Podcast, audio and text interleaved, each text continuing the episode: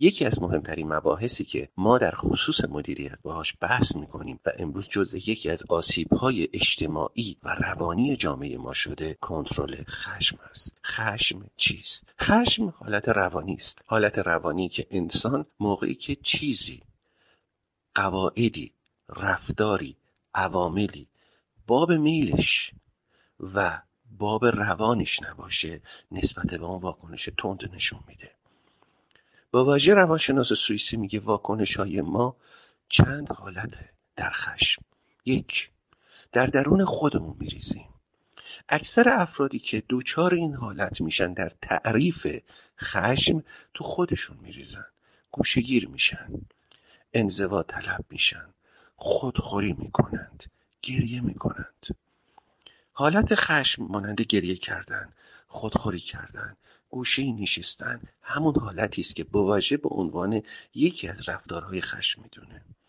برخی دیگه معتقد هستن که روابط خشم ما شروع به بیان می‌کنه. ای هستن که بلا فاصله شروع به رفتار بیانی می‌کنند. با واژه معتقده اینا حرف زیاد می‌زنن. توهین می‌کنن فحاشی می‌کنن شروع می‌کنن توجیه کردن داد و بیداد می‌کنن. شاید یک ساعت تمام صحبت می‌کنن. مغز در این حالت شروع می‌کنه فعالیت. عده دیگه حرکات بدنی انجام میدن. زد خورد انجام میدن. چیزی رو میشکنند. لوازم رو به هم میریزن. مشت و لگت می‌زنند. این هم یکی از حالات خشمه. اما مهمترین حالت خشم اون هست که حالت خشم در درون انسان باعث میشه انسان درون ریز بشه با همه چی بد بشه.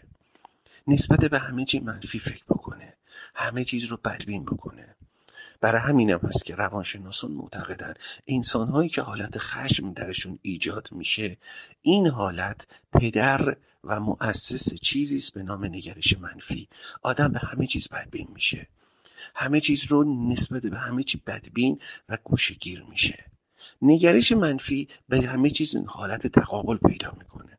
اما بعد از اینکه ما فهمیدیم تعریف خشم عبارت از واکنشی که ما در خصوص بسیاری از عوامل داریم بد نیست که در مقابل این تعریف از برخی از بزرگان صاحبان کسب و کار صاحبان صنعت بخواهیم که چگونه می‌تونن در مقابل خشم واکنش نشون بدن. باز تکرار می‌کنم عزیزان و بزرگواران من هنوز تازه وارد کنترل خشم نشدیم.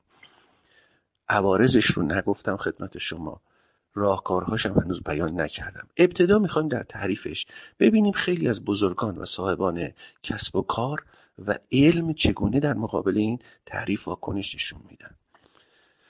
یکی از اونها که فوق العاده مهم هست پروفسور سمیعیه رئیس انجمن جراحان مغز و اعصاب ایران.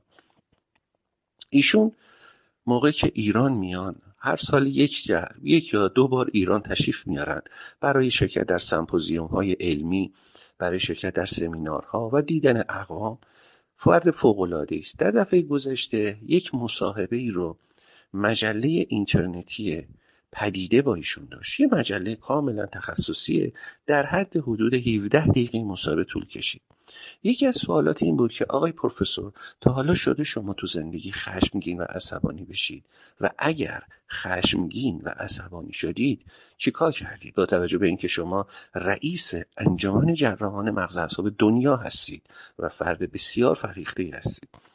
پاسخ پروفسور سمی خیلی جالب بود. زمانی که این سوال پرسید گفت بله من تو زندگیم شده عصبانی شدم خشمگین شدم و خیلی از مواقع هم شده که این عصبانیت و خشمگینی تکرارم شده. مثلا در مورد موضوع چندین بار خشمگین شدم. اما کاری که کردم این بود. دیدم این موضوع چقدر می‌تونه تو زندگی من اثر بگذاره؟ موقعی که من عصبانی کرد یا این موضوع عصبانی کرد قبل از اینکه واکنشی نشون بدم ساکت یه گوشه نشستم. اول با اون موضوع نگاه کردم. مثلا باعث عصبانیت من دوستم بود. یا مثلا به من زنگ زدن یه چیزی رو مطرح کردن یک عملی رو مطرح کردن که نباید اون عمل جراحی رس اون ساعت انجام می‌شد ولی انجام داشت می‌شد و من عصبانی کرد. قبل از اینکه واکنشی نشون بدم داد بزنم پای تلفن. یا نسبت به دوستم پرخاش بکنم فکر کردم که این عمل چقدر می‌تونه تو زندگی من اثر بذاره. مثلا عمل جراحی که قرار سه بعد از ظهر باشه دوازده ظهر انجام شد و من گفته بودم سه بعد انجام میشه و داشت انجام می‌شد چقدر می‌تونه اثر بگذاره؟ بنابراین به جای اینکه بیام واکنش نشون بدم. داد و بیداد بکنم. مسئله رو از مسیر خودش منحرف بکنم به دنبال راهکار بودم. گفتم خب حالا این برنامه شده. عمل ساعت دوازده داره انجام میشه. مسلما دکترهایی بودن که ساعت دوازده آمادگی عمل داشتن. بلا فاصله دنبال راهکار بودم. سریع گفتم دکترهای دیگه بیان وسایل جراحی رو آماده بکنم اتاق رو آماده بکنم. گفتم به جای اینکه بیام داد و بیداد بکنم چون این کار داره صورت می‌گیره. خودم رو گفتم لاقل تلفنی هدایتشون می‌کنم تا خودم به صورت حضوری حالا یک ساعت بعد سر عمل برسونم و ساعت یکی عمل انجام بشه. بنابراین همیشه می‌گفت قبل از عصبانیت یه ذره فکر می‌کنم که این چقدر می‌تونه تو زندگی من اثر بذاره. چون خیلی از عصبانیت ها هست که اصلا اثری تو زندگی من نداره. وقتمو داره تلف می‌کنه. خیلی از مواقع عصبانیتی هایی که ما تو زندگیمون داریم عمرم رو داره تلف می‌کنه. اصلا ارزش فکر کردن نداره. ارزش این که من زمان روش بگذارم نداره. ارزش این که من استرس داشته باشم رو نداره. من از الان استرس دارم که بله اگر امتحان کارشناسی یا کارشناسی ارشد یا دکترا دادم شهریور ماه اسمم توی قبولی در میاد یا نمیاد؟ از الان تا شهریور ما چهار ماهه. اصلا ارزش فکر کردن نداره. فرض بفرمایید. من این استرس رو داشته باشم. این ناراحتی رو داشته باشم. یک آیا با ناراحتی من اسم من تو قبولی های شهری ماه کارشناسی یا کارشناسی یا دکترا در میاد؟ دو بر فرضم چهار ماه این ناراحتی و غم و غصه رو داشته باشم. آیا قبولی یا عدم قبولی من با این ناراحتی تأثیری درش خواهد داشت؟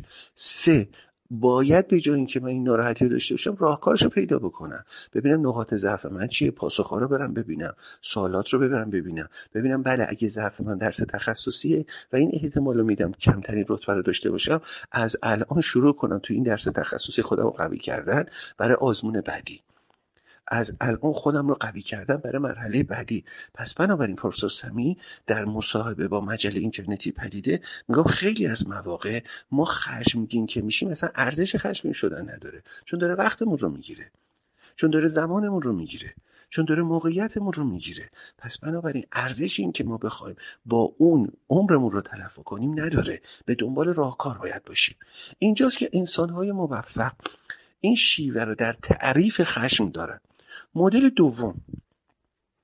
آقای بیل گیتس کتاب خاطراتش رو نوشته.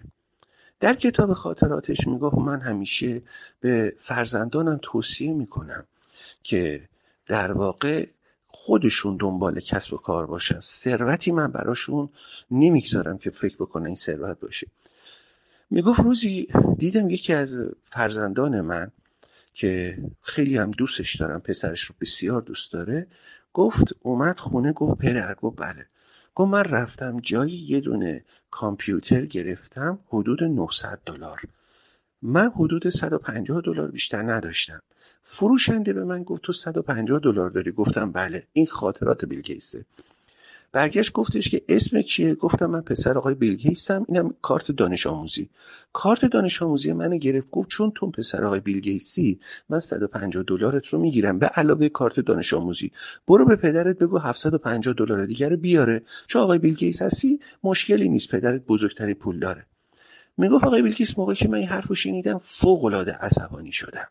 اونقدر خشمگین شدم که می‌خواستم واقعا سر پسرم رو بکنم. نه به خاطر اینکه 750 دلار باید بدم. می‌گفت اصلا برای من پولی نیست. به خاطر اینکه پسر من تو کسب و کارش اقتصادی فکر نکرده. از موقعیت من سوء استفاده کرده و در جایی که خودش می‌تونه بره کار کنه کسب و کار را بندازه.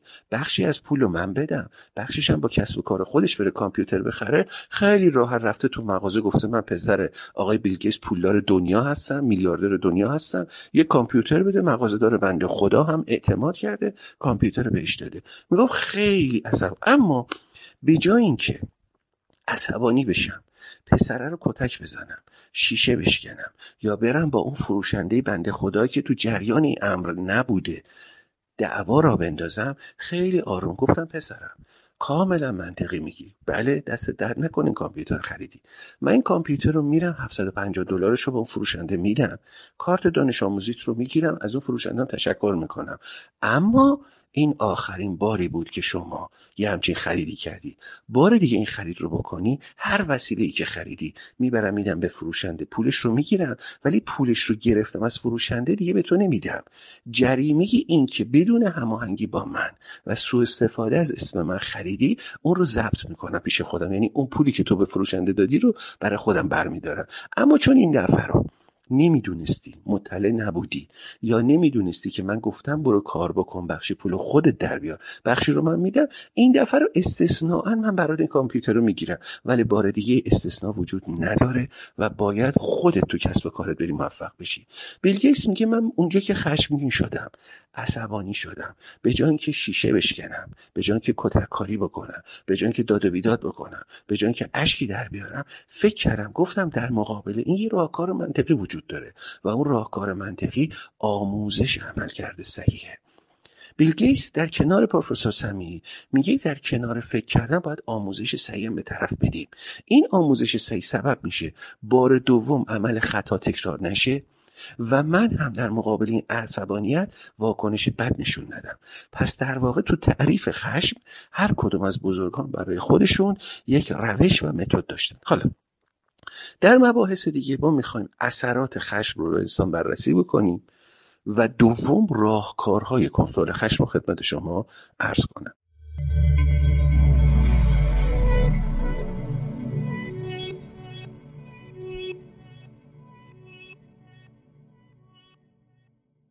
در مباحث گذشته در خدمت شما برای کنترل خشم اصول و تعاریفی را عرض کردم. امروز در ادامه به عوارض خشم در کسب و کار و زندگی می‌پردازیم و امید دارم بتونیم در این جهت راهکارهایی رو هم ارائه بکنیم. روانشناسان بزرگی در زمینی خشم شروع به اظهار نظر کردند.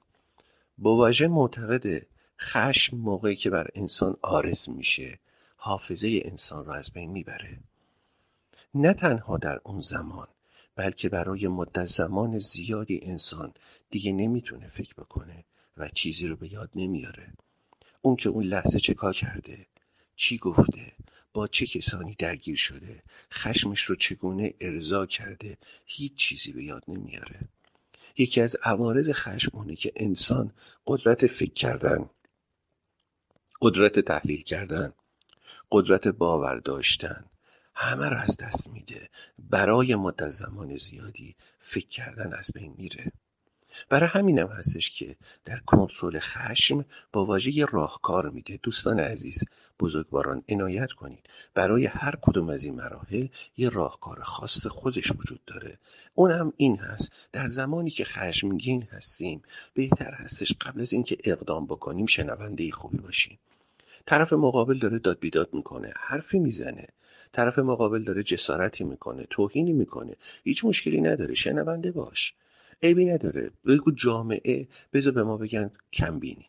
جامعه به ما بگن ساده جامعه به ما بگن چقدر تو حرف میشنوی از دیگران صدا در نمیاد. با واژه معتقد موقعی که داری میشنوی داری تحلیل می‌کنی. داری فکر می‌کنی. به جای اینکه واکنش این باشه که با چوب و چماق و توهین به طرف مقابل حمله بکنی فکر می‌کنی در این فکر کردن و شنیدن راهکار به نظرت می‌رسه؟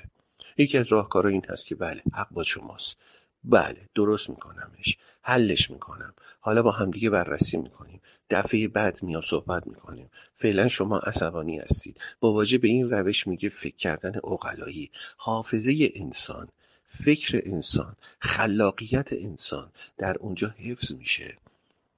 باباجه میگه در اینجا جامعه شاید با ما بگه شماها نمی‌دونید نمی‌فهمید ساده اید فوش خوردید ولی ما خلاقیتمون رو حفظ کردیم فکرمون رو حفظ کردیم. ضربه ای که به حافظه انسان در خشم می‌خوره ضربه ای که به فکر انسان در زمان عصبانیت می‌خوره. با واژه معتقد به مدت پنج سال قابل ترمیم نیست. یعنی دیدید خیلی از افراد موقعی که دعوا می‌کنن خشمگین میشن میگن تو لحظه نفهمیدم چیکار کردم. تو اون لحظه نمی‌دونم چه اتفاقی افتاد. تو اون لحظه نفهمیدم چی گفتم و مدت های مدیدی اصلا بیاد نمیاره که چیکار کرده چی گفته با چه کسی درگیر شده؟ دست به چه چوب و چماقی برده؟ چه عاملی سبب شده مشکل رو به وجود بیاره؟ واجه معتقد هستش در این حالت حافظه از بین میره و این خشم که باعث شده حافظت از بین بره سالهای سال میگذرد تا حافظت ترمیم بشه. سالهای سال میگذرد تا فکر ترمیم بشه. پس ببینید یه عصبانیت نیم ساعته یه ضرر پنج ساله داشته. یه عصبانیت نیم ساعته یه ضرر ده ساله داشته. یک خودم از بین رفتم. دو طرف مقابل از بین بردم. سه آبروم از بین رفت. چهار به مدت پنج تا ده سال باید طول بکشه که حافظه من ذهن من وجود من عقل من انسانیت من دو مرتبه به جای خودش برگرده. برای همینم هستش که در بسیاری از زمانها در بسیاری از روابط ساختارها معتقد هستند که افرادی که می‌خوان موفق بشن افرادی که می‌خوان در یک سازمان در یک جهت پیروز بشن مهمترین شیوهی که وجود داره با واژه پیشنهاد می‌کنه بیان برای کنترل خشم یا کنترل عصبانیت خودشون یک برنامه ریزی کاملا راهبردی داشته باشن و به چه صورتی عمل بکنن. خیلی جالب هستش که من در اینجا یه نمونه از کنترل خشم مصداق کنترل خشم رو خدمت شما عرض بکنم و شما عزیزان بتونید تو این زمینه راهگشا باشید حدود 32 سال پیش بچه‌ای در استرالیا به دنیا میاد که دست و پا نداره. پدر مادرش روز اول قصد کشتنش رو داشتن چون مادرزادی دست و پا نداره. با دکترها مشورت می‌کنه اونها میگن بچه سالمه فقط دست و پا نداره. با هر مشکلی بود به بهزیستی استرالیا میدن. میگن چون پدر مادر داره بهزیستی قبول نمی‌کنه بچه سالمه. فقط دست و پا نداره. بچه رو با هزار مشکل با کمک بهزیستی بزرگ می‌کنن. بچه در سن 7 سالگی مدرسه که میره می‌بینی چون دست و پا نداره باید خودشو بکشه. همیشه تو فکر خودکشی بوده. روزی معلمش میگه مایکل آجیج چی کار می‌خوای بکنی؟ میگه استاد می‌خوام خودم بکشم. معلم ناراحت میشه. این بچه هشت ساله رو میگه دهن تو باز کن دهنشو که باز می‌کنه اون مداد رو کامل می‌کنه تو دهنش. بچه میگه چیکار می‌کنی استاد؟ میگه مگه نمی‌خوای خودتو بکشی خب بی بکش. بچه میگه آخه چه جوری؟ میگه ای ببین انقدر تو حلقت فرو می‌کنم تا بمیری. دو حالت داره. یا باید بمیری یا باید با این دهن بنویسی به جای اینکه بچه ها جات ماش بنویسه. میگه نمی‌تونم. میگه بنویس. بیش از دو ماه این بچه با دهنش تمرین می‌کنه نوشتن نقاشی کردن و بعد می‌تونه. جالبه که انسانهایی که موفقن با دست و پای خودشون شاید نتونن تو زندگیشون خطات خوب بشن نقاشی کننده خوب بشن. این بچه با دهنش در 38 کشور جهان گالری نقاشی گذاشت. خطات شد. بعدا در مورد موفقیت شروع کرد صحبت کردن اراده. سرتون رو درد نیارم. یه مؤسسه در استرالیا تنظیم کرد. به نام مؤسسه سپیده عشق. این مؤسسه 200 کارمند داره. در خصوص اراده و عشق صحبت کرد. مایکل اجیج من علاوه بر این کتاب نوشت. در مورد اصول موفقیت و رمز اراده. بعد از اون وارد امریکا شد. با پرستار خودش ازدواج کرد. خداوند پسری که بهشون داد حالا دست و پا داره پسره. و در اونجا نزدیک 3700 نفر پرسنل تو امریکا داره. ایشون خیلی نویسنده ماهریه. بچه‌ای که قرار بود بمیره بچه‌ای که قرار بود بدنش بهزیستی بچه‌ای که قرار بود خودکشی بکنه بچه‌ای که قرار بود سر راهش بذارن. حالا کسی شده که نزدیک به 3700 انسان تو امریکا و استرالیا و بیش از میلیون ها انسان به سخنرانی های او دارن گوش میدن و ده ها کتاب نوشته. در یکی از این کتابهاش نوشته رمز رسم رفاقت در خصوص کنترل خشم داره صحبت می‌کنه. میگه تو زندگی هیچ چیزی منو نمی‌تونه خشمگین کنه. مایکل آجیج میگه. تو زندگی هیچی نمی‌تونه من عصبانی کنه. ایشون در کتاب خودش میگه. میگه من تو زندگی یه کار بسیار خوب کردم. بد نیست این مدل رو برای خوانندگان خودم.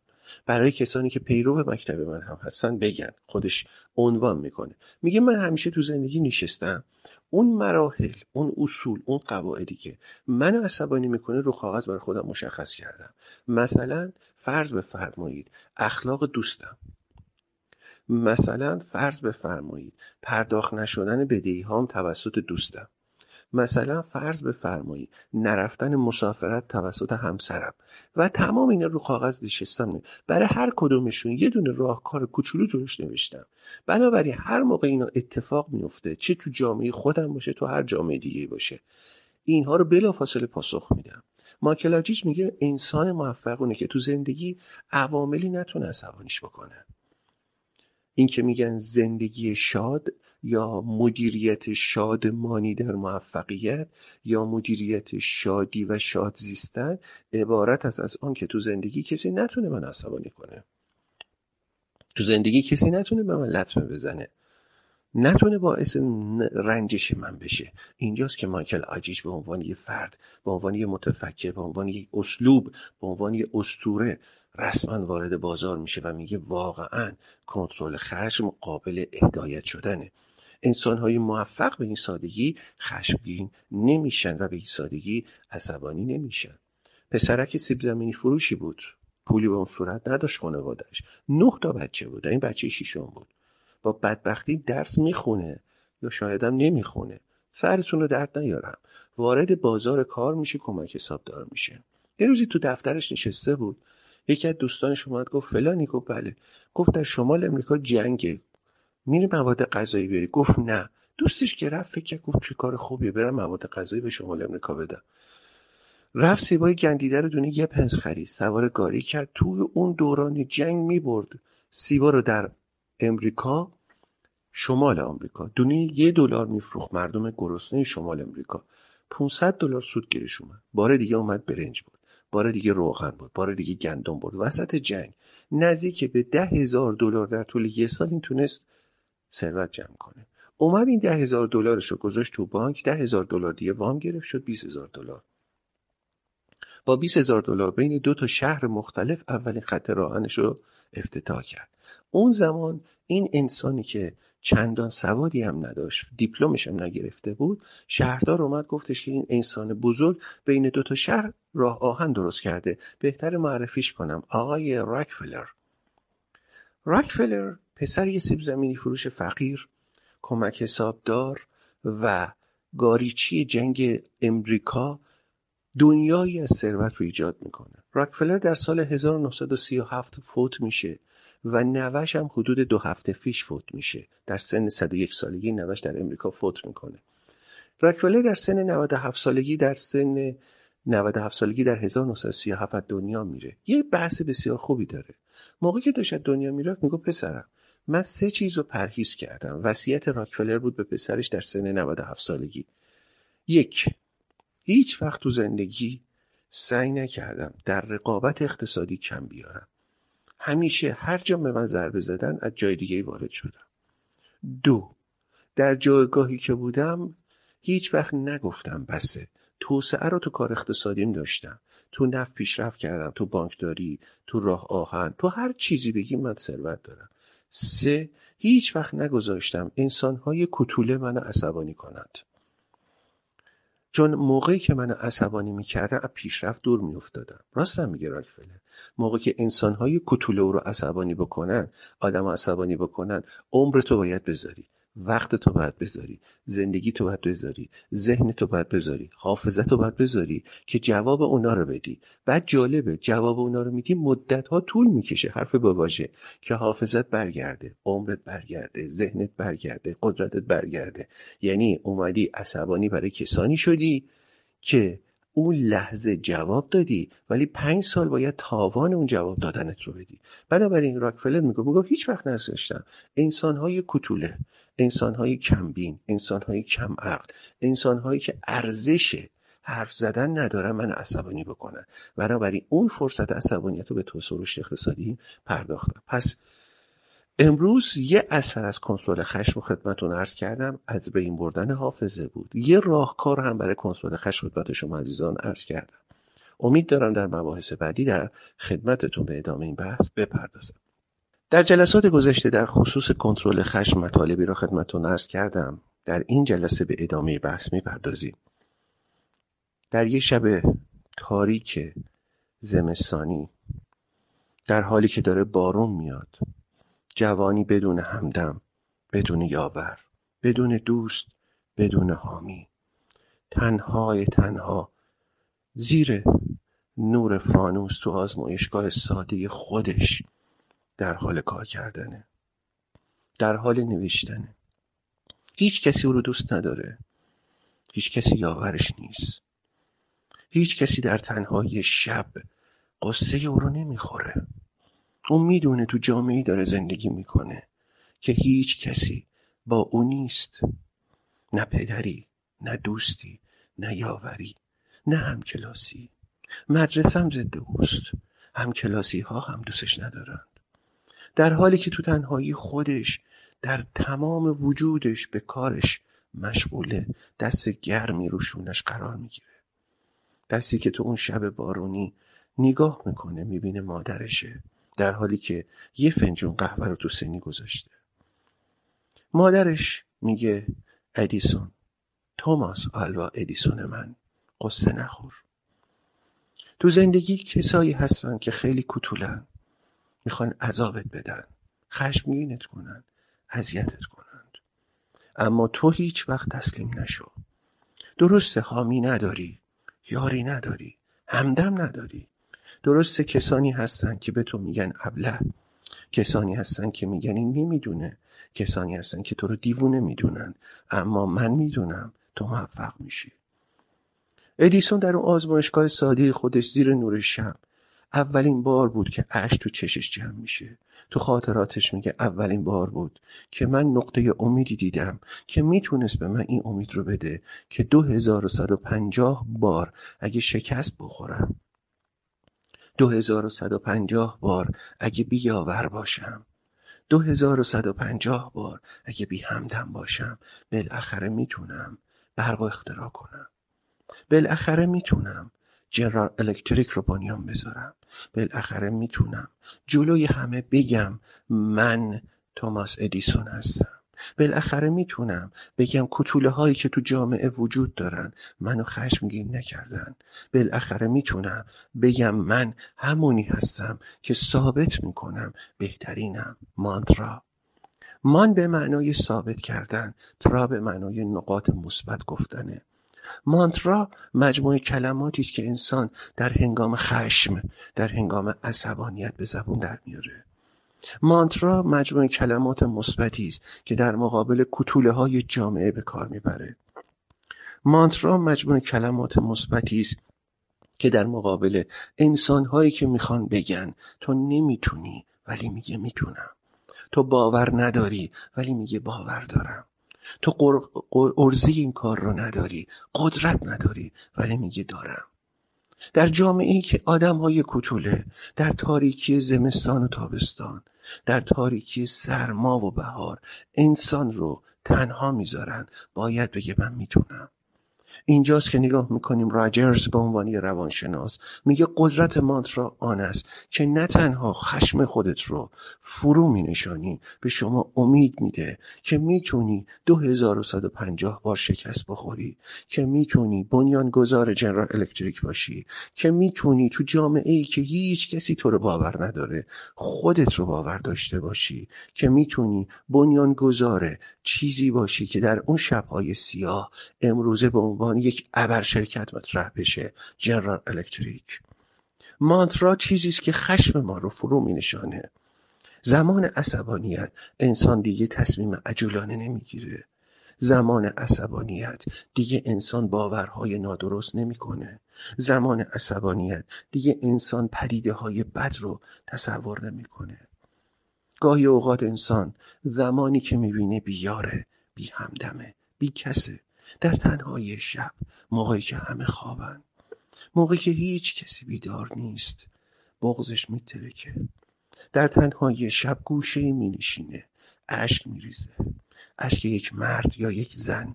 در تنهایی شب باور به این داره که کسی نمی‌تونه او رو هدایت بکنه. اینجاست که مانترا به قدرت میده که من هستم.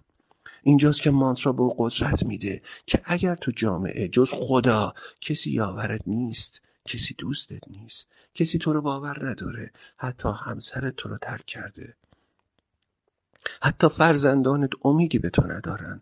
تو باید خودت رو بسازی. اینجاست که این فرد تصمیم می‌گیره از فردا به جای اینکه در مقابل کتوله های جامعه عصبانی بشه به جای اینکه از مقابل کتوله های جامعه رد بشه خنده های مسحک آمیز اونها رو ببینه به جای اینکه کتوله های جامعه به او سرکوف بزنن و اعصاب او رو خورد کنن بگه من هستم من گاردنر بزرگترین سرمایه دارم. درست الان کسی رو ندارم. درسته الان ماشین شورم. درسته الان کسی هستم که همسرم منو ترک کرده. دوستانم منو عصبانی کردن. حتی سبب شده با برخی کتککاری کنم. سبب شده تصمیم عجولانه بگیرم. تمام زندگی خودم رو بفروشم تا همسرم رو طلاق بدم. سبب شده شبها تو سردابه های کلیسا بخوابم. سبب شده همواره خودم رو سرزنش کنم. که چرا مرگ به عنوان هدیه به سراغم نمیاد. اما امروز میگم می‌تونم. مانترا توانستنه. موقعی که میگه می‌تونه فردا بهتر ماشین میشوره. فردا بهتر پول می‌گیره. فردا بهتر با آدمای خوب در ارتباطه. تا اینکه برای خودش بدونه که من هستم. امروز دیگه گاردنر من ماشین شور نیست.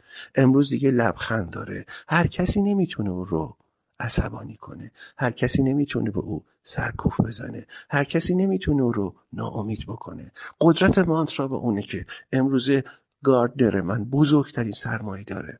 گاردنر در کتاب خاطراتش میگه عصبانیت عبارت از از آنکه قدرت داشته باشی هر تصمیمی رو نگیری. خشم عبارت از از آنکه قدرت داشته باشه هر تصمیمی رو اجرا نکنی. خیلی از مواقع تصمیماتی که ما می‌گیریم پشیمانی به بار میاره پس باید در زمانی که کسانی که می‌خوان عصبانیت کنن در زمانی که جامعه ای که ترکت کرده در زمانی که همه بهت سرکوف می‌زنن در زمانی که همه باهات دشمنن فقط یه چیز رو بگی. اگه این تصمیمی که بگیرم فردا دیگه گاردنر نمیشم. اگه این تصمیمی رو بگیرم فردا نمی‌تونم از کوچکترین کارم به بزرگترین سرمایه دار بورس در نیویورک و وال استریت تبدیل بشم. اگه این تصمیم رو بگیرم فردا خیلی ها دشمن من خواهند شد. پس بهتر امروز قدرت باور به داشته باشم که من بهترینم. مانترا بهتر بودنه. مانترا عالی بودنه. مانترا ثبات قدرت داشتنه. اینجاست که نگاه می‌کنیم. انسانهای پیروز انسانهای موفق انسانهای برتر انسانهای شایسته. به این سادگی هیچ وقت عصبانی نخواهند شد. هیچ وقت ناراحت نمیشن. پروفسور پارسا انسانی که فرشته است انسانی که بزرگواره انسانی که عالمه انسانی که متعهده انسانی که انسان به تمام معناست بنیانگذار منطق فازی و دستگاه های هوشمند در ایرانه. پروفسور پارسا یک انسان به تمام معناست. این مرد بزرگ از دنیا رفته. این مرد بزرگ کسی است که میگه زمانی که معلم بودم زمانی که در اوان جوانی مدرسه می‌رفتم زمانی که دوستان بسیار زیادی داشتم همیشه یک چیز رو داشتم. آیا واقعا معلمی حق منه؟ آیا واقعا درس دادن کار منه؟ همیشه به خودم می‌گفتم باید درس بدم تا بهتری بشم. باید درس بدم تا ایده بدم. تنها معلمی بودم که تو زنگای تفریح کنار نون و پنیر و گردو می نشستم تنها معلمی بودم که تو اون زنگا می شستم و درس می دادم درس می خوندم فکر می کردم ایده می‌دادم. خیلی ها می‌گفتن ایشون می‌خواد پروفسور بشه. خیلی ها معتقد بودن مسخره کردن من جز اصول آدابه. خیلی ها معلم ها برای من دست می‌گرفتن. خیلی ها معتقد بودن من می‌خوام مدیر بشم یه زمانی یا مدیر کل آموزش و پرورش اون زمان بشم. اما هیچ وقت عصبانی نمی‌شدم. چون معتقد بودم معلم سادهی به نام پارسا. روزی باید بشه پروفسور پارسا. نه تنها عصبانی نمی‌شدم بلکه به اونها امید می‌دادم که جایگاه شما بالاتر از اینه. گامی که در عصبانیت ما باید پی کنیم. بعد از مانترا جایگاهمون باید ارشادی باشه. افراد ارشاد بکنیم که اگر امروز به من سرکوف می‌زنی اگر می‌خوای باعث خشم و عصبانیت من بشه نه جای تو اینجاست نه جای من. پس بهتر تلاش کنیم برای بهتر بودن. خیلی ها میخندیدن. می‌گفتن پارسا دیوونه است. خیلی ها معتقدن. تو اوان جوانی عاشق شده. خیلی ها میگن مسته. بله. پارسا مسته. پارسا مسته پیشرفته مست عشق مست جلو رفتنه. بسیاری معتقد بودن این مستی زود میگذره ولی من می‌گفتم هیچگاه نمیگذره. اینجاست که نگاه می‌کنیم پروفسور پارسا میگه. میگه از عصبانیت هیچ وقت ناراحت نشو بلکه به فکر این باش که بهتره بهترین ها در فردا مال توست. پس ارشاد کن خودت رو. یک ارشاد کن دیگران رو. دو که این چی که وجود داره بالاتر هم وجود داره. خب در حقیقت در کنسول خشم ما امروز چندین راهکار و خدمت شما عزیزان عرض کردیم. در جنرال موتورز ایالات متحده امریکا فردی مدیر عامل شده که در کنار اون مدیر عاملی خودش و حقوق و مزایای بالایی که می‌گیره یه خصوصیت بسیار خوب داره.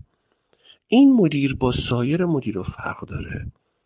این مدیر با باورهای دیگران فرق داره. این فرد با دیگران و تصمیم گیری دیگران متفاوته. فردی است به نام دیوید اولت اولت حرف خوبی می‌زنه. میگه من آدم متفاوتی نیستم. من شخصیت متفاوتی ندارم.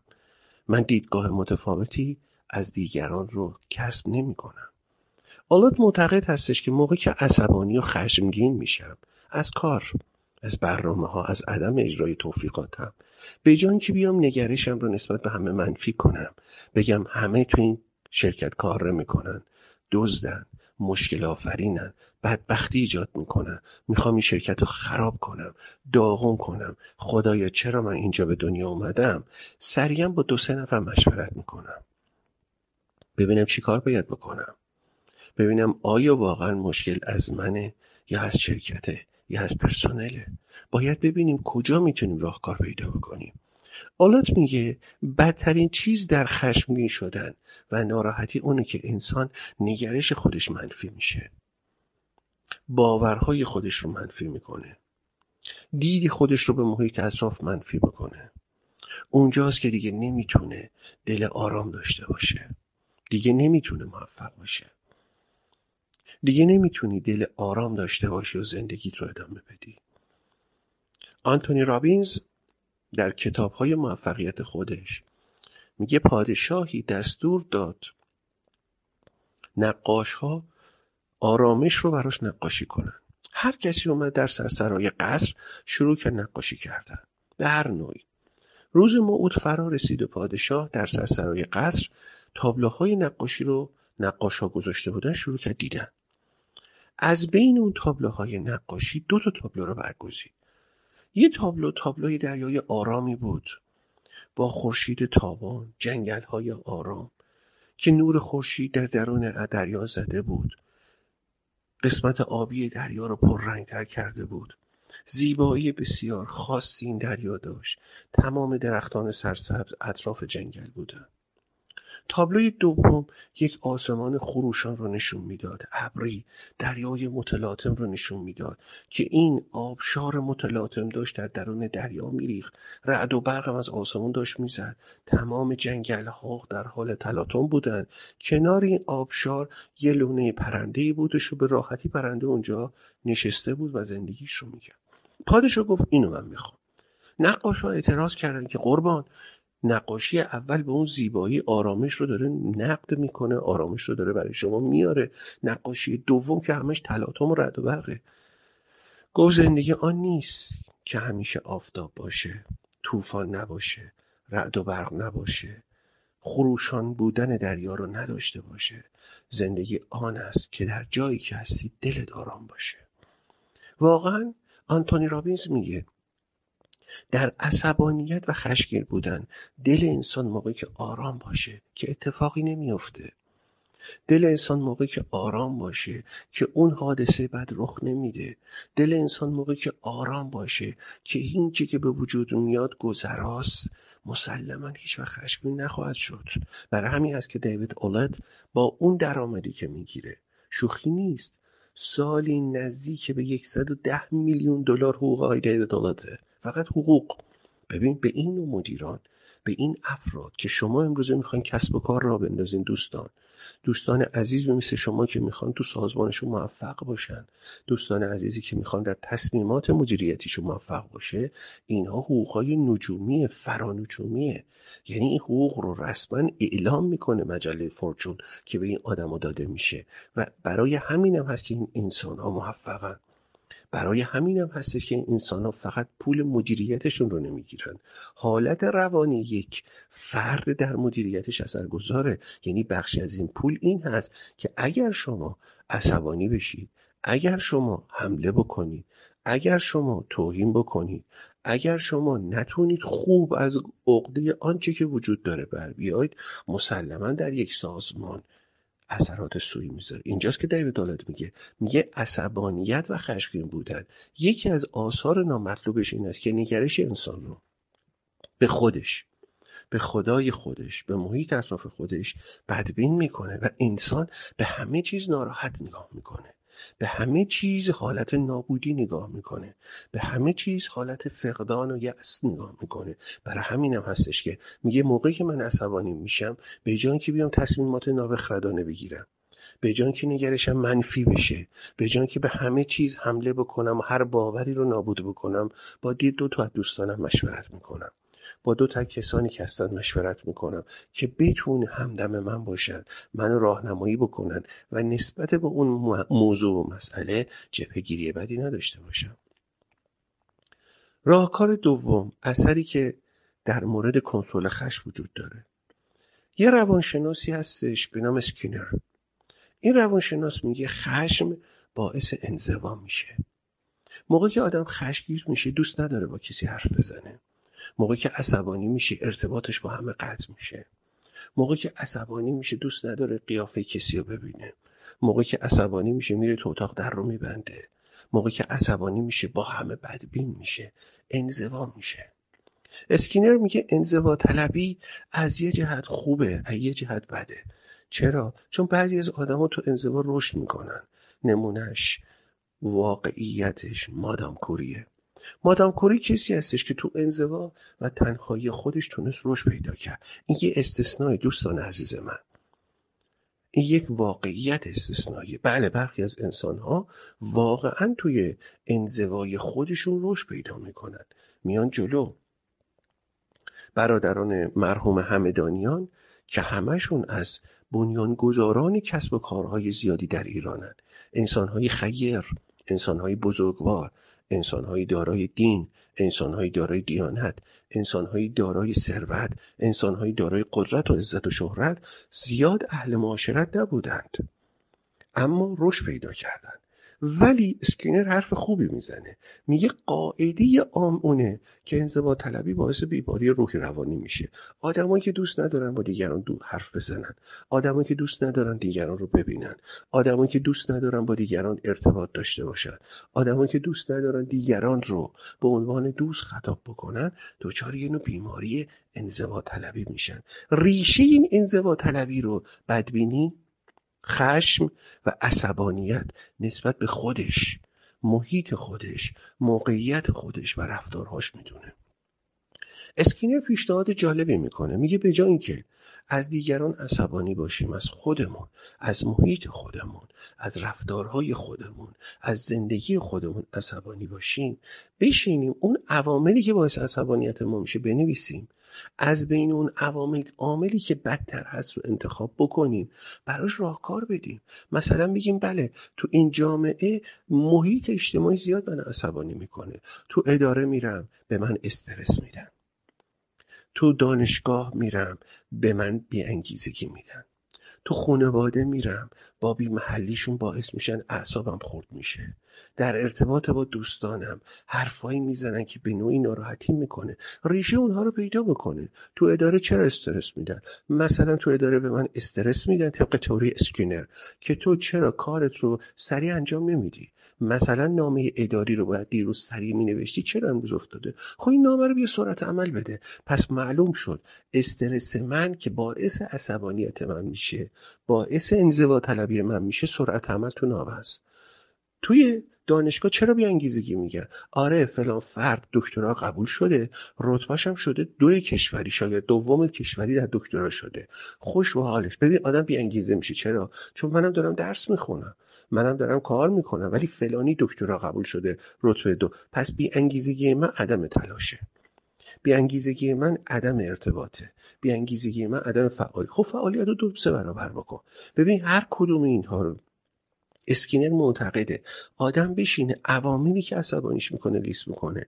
موقعی که لیست می‌کنه این خیلی از این عوامل خودش راهکارشه. خودش می‌تونه عواملی باشه که نیاد از جامعه دوری بکنه. چون از جامعه دوری کردن مسئله نبوغ نیست. خیلی از افراد معتقدن. من از جامعه دوری بکنم.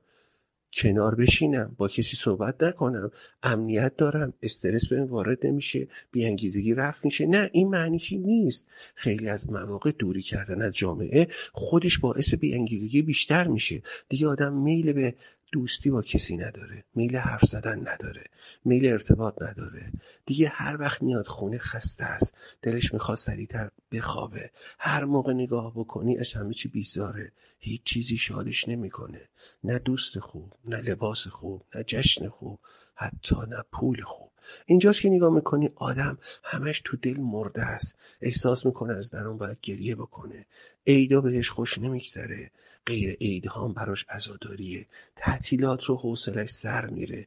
غیر اون هم هیچی اقناش نمی‌کنه. دهها کانال فیلم و شو و تلویزیون و تئاتر در مقابلش وجود داره. میل نداره هیچ کدوم رو ببینه. همه رو رد می‌کنه. دوست داره تو تنهایی خودش باشه. گهگداری میره میخوابه ولی خوابش نمی‌بره. خیلی باید این دنده و دنده بشه که بخوابه.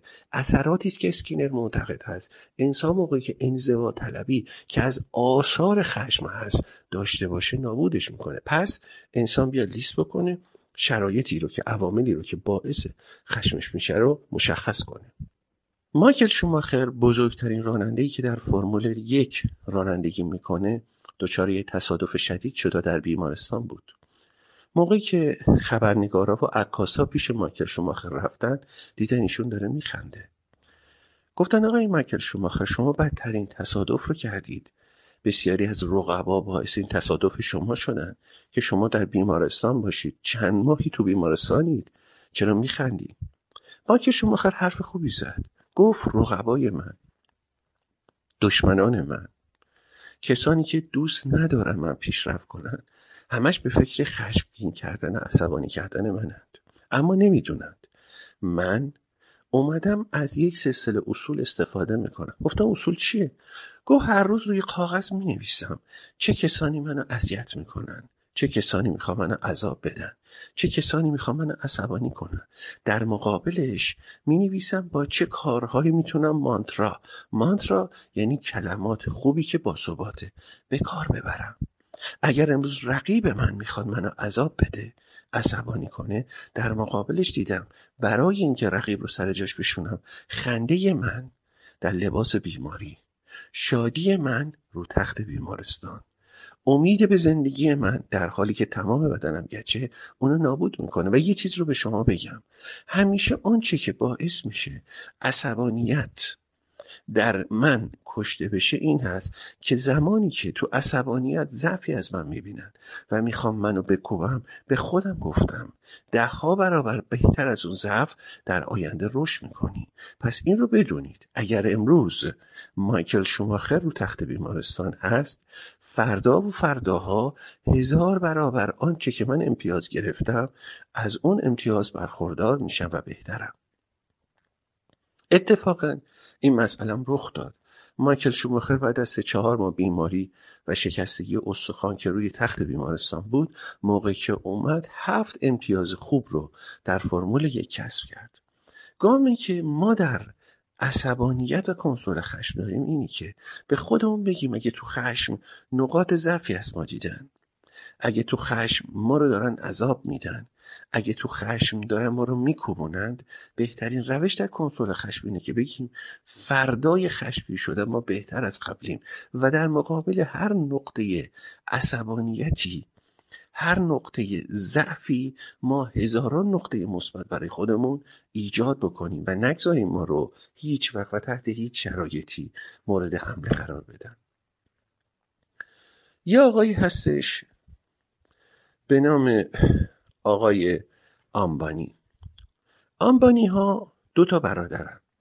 هر دو برادر جز میلیاردرهای بزرگ هند آسیا اروپا آمریکا و اقیانوسیان دو میلیاردر بسیار بزرگ و با اهمیت.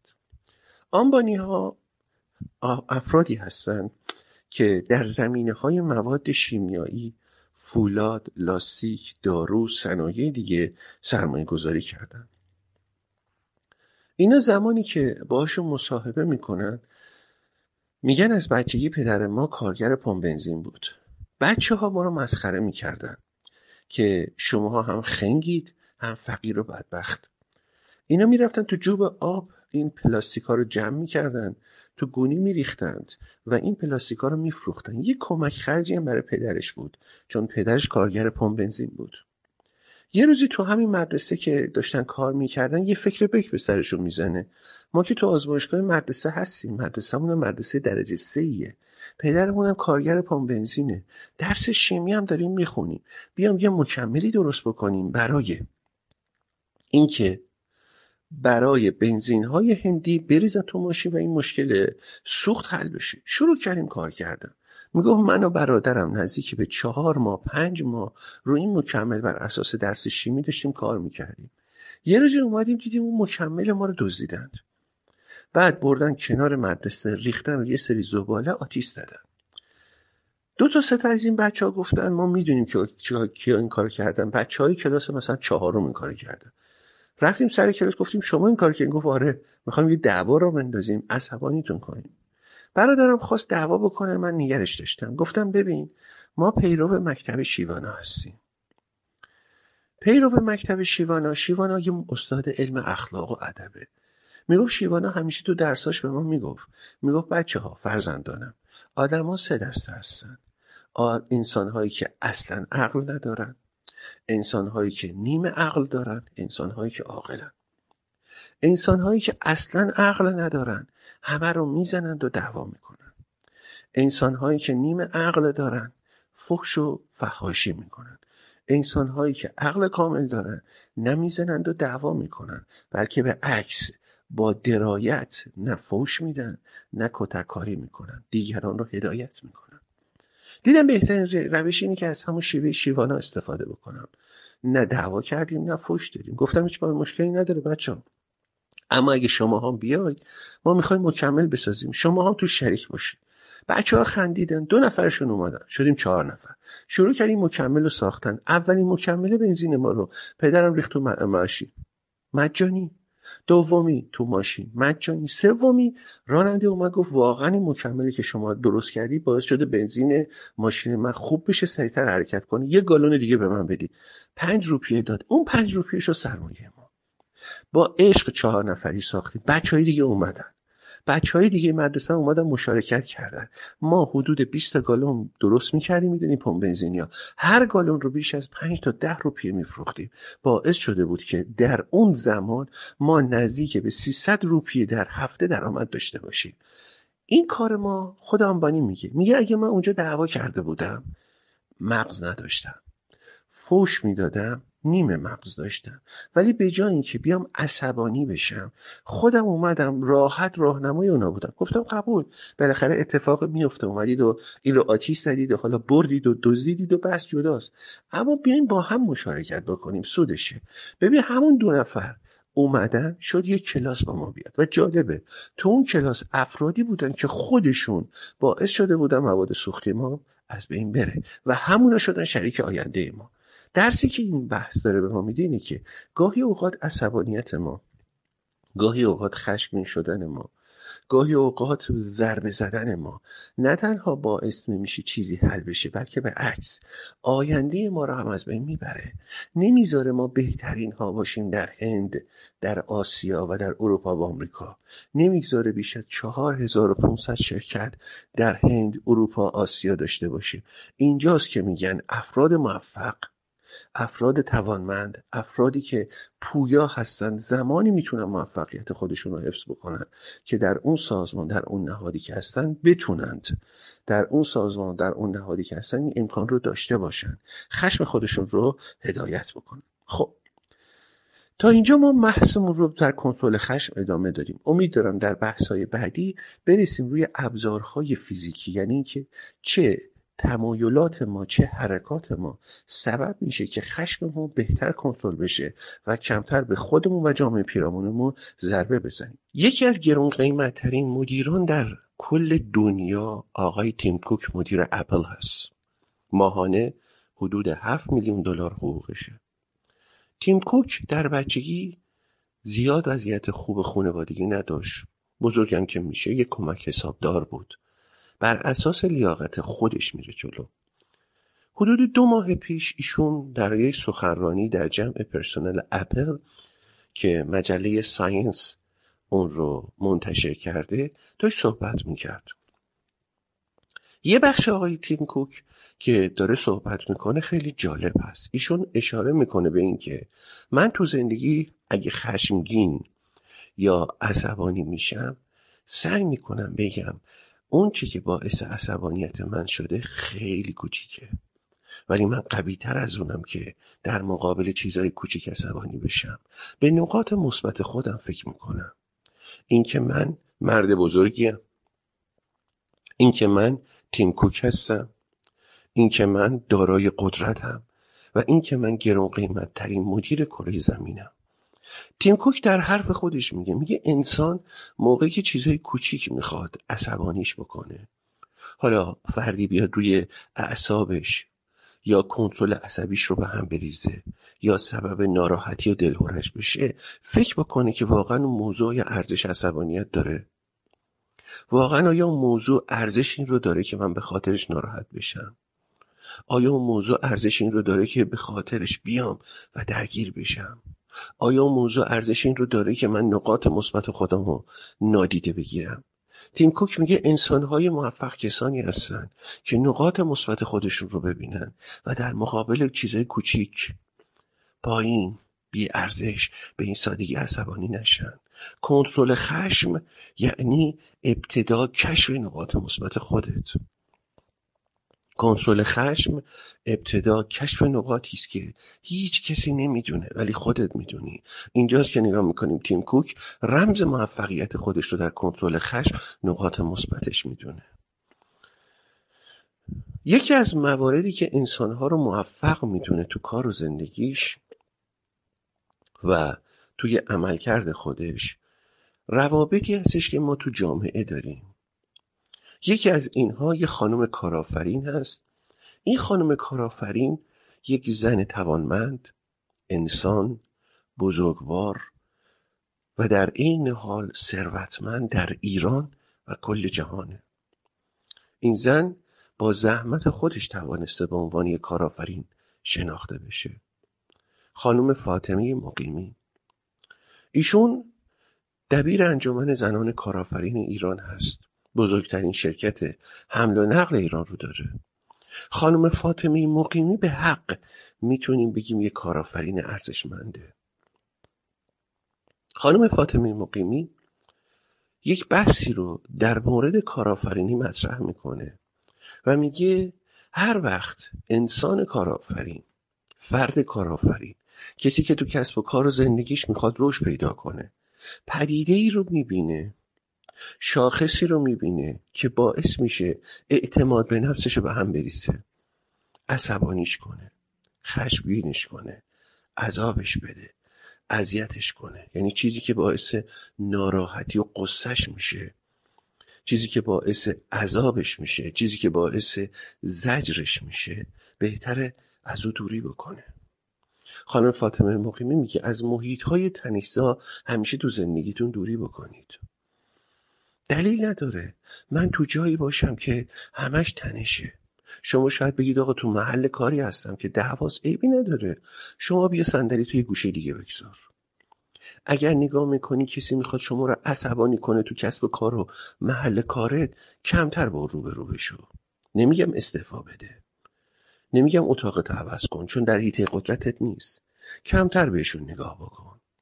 زیاد به اونها نرو نهار. صبحونت رو به اونها نخور.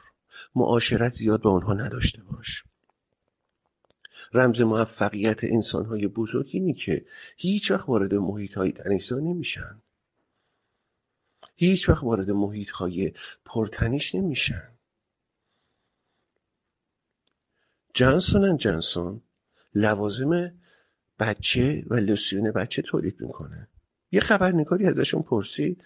شما چرا اسمتون جانسون؟ جانسونه. یه دونه کافیه. گفت می‌دونی چیه؟ گفت بله. گفت جانسون اولی که خود منم. و جانسون دومی همه فکر می‌کنم برادرم یا پسرمه. نه شریکمه. شریک خیلی خوبه گفت جایی که به من ناامیدی می‌دادن. جایی که من عصبانی می‌کردن. جایی که به من یأس می‌دادن جایی که من خشمگین می‌کردم من از اون محیط دور می‌شدم میومدم اتاق شریکم. شریکم به من عشق می‌داد. می‌گفت چته؟ می‌گفتم اونا هی 24 ساعت منو دارن عصبانی می‌کنن. می‌گفت چرا ناراحتی؟ می‌گفتم اونا رو اعصاب من دارن راه میرن. می‌گفت تو می‌تونی. بالاخره یکی باید باشه. به انسان بگه می‌تونی. و این انسان ها خیلی کمن. خیلی کم کمتر از اون چی که شما فکرشو بکنید. انسان هایی که دو زندگی بهت بگن می‌تونی. انسان هایی که دو زندگی بهت بگن هستی. انسان هایی که تو زندگی بهت بگن باورت دارم. انسان هایی که تو زندگی تو نداری پات بشینند و بگن تو واقعا خدای مایی. خیلی کمند جانسون جانسون میگه من میر اومدم از اون محیط خشم بیرون از اون محیط استراب بیرون از اونا که دیگران تو سنف خودم منو مسخره می‌کردم بیرون میومدم و این دوستم می‌گفت تو می‌تونی. مواد شیمیایی میفروشیم. صابونایی بدون سوزش چشم تولید می‌کنیم. ما می‌تونیم موفق بشیم. بذار اونا هرچی می‌خوان بگن. اعصاب ما رو به هم بریزن. ولی من و تو می‌تونیم. عشقی که این می‌داد سبب شده بود اصلا یادم بره. عصبانیت و خشم یعنی چی؟ گاهی اوقات انسان نیاز داره از محیط نابسامان خشم فرار بکنه به محیطی رجوع بکنه که بهش عشق بدن. به محیطی رجوع بکنی که بهش امید بدن. و اونجاست که نگاه می‌کنید دیگه خشم رو فراموش می‌کنه. اصلا کنترل نداره. یکی از مواردی که ما می‌تونیم کنترل خشم داشته باشیم و واقعا با کنترل خشم رو در رو بشیم کاریش که پروفسور پارسا انجام میده. پروفسور پارسا یه انسان بزرگه یه انسان با شخصیته. بنیانگذار منطق فازی در ایرانه. بنیانگذار هوشمندسازی ها در ایرانه. بنیانگذار انسانیت وفاداری بزرگواری شخصیت در دانشجویانش در ایرانه. ایشون یه مرد بزرگه. پروفسور پارسا همیشه به دانشجوهاش می‌گفت دانشجوی عزیز من بچه های آینده انسان هایی که می‌خواید آینده رو بسازید یادتون باشه اگه کسی شما رو خشمگین کرد اگه کسی شما رو عصبانی کرد تو روش نیستید. با مش تو صورتش نزنید.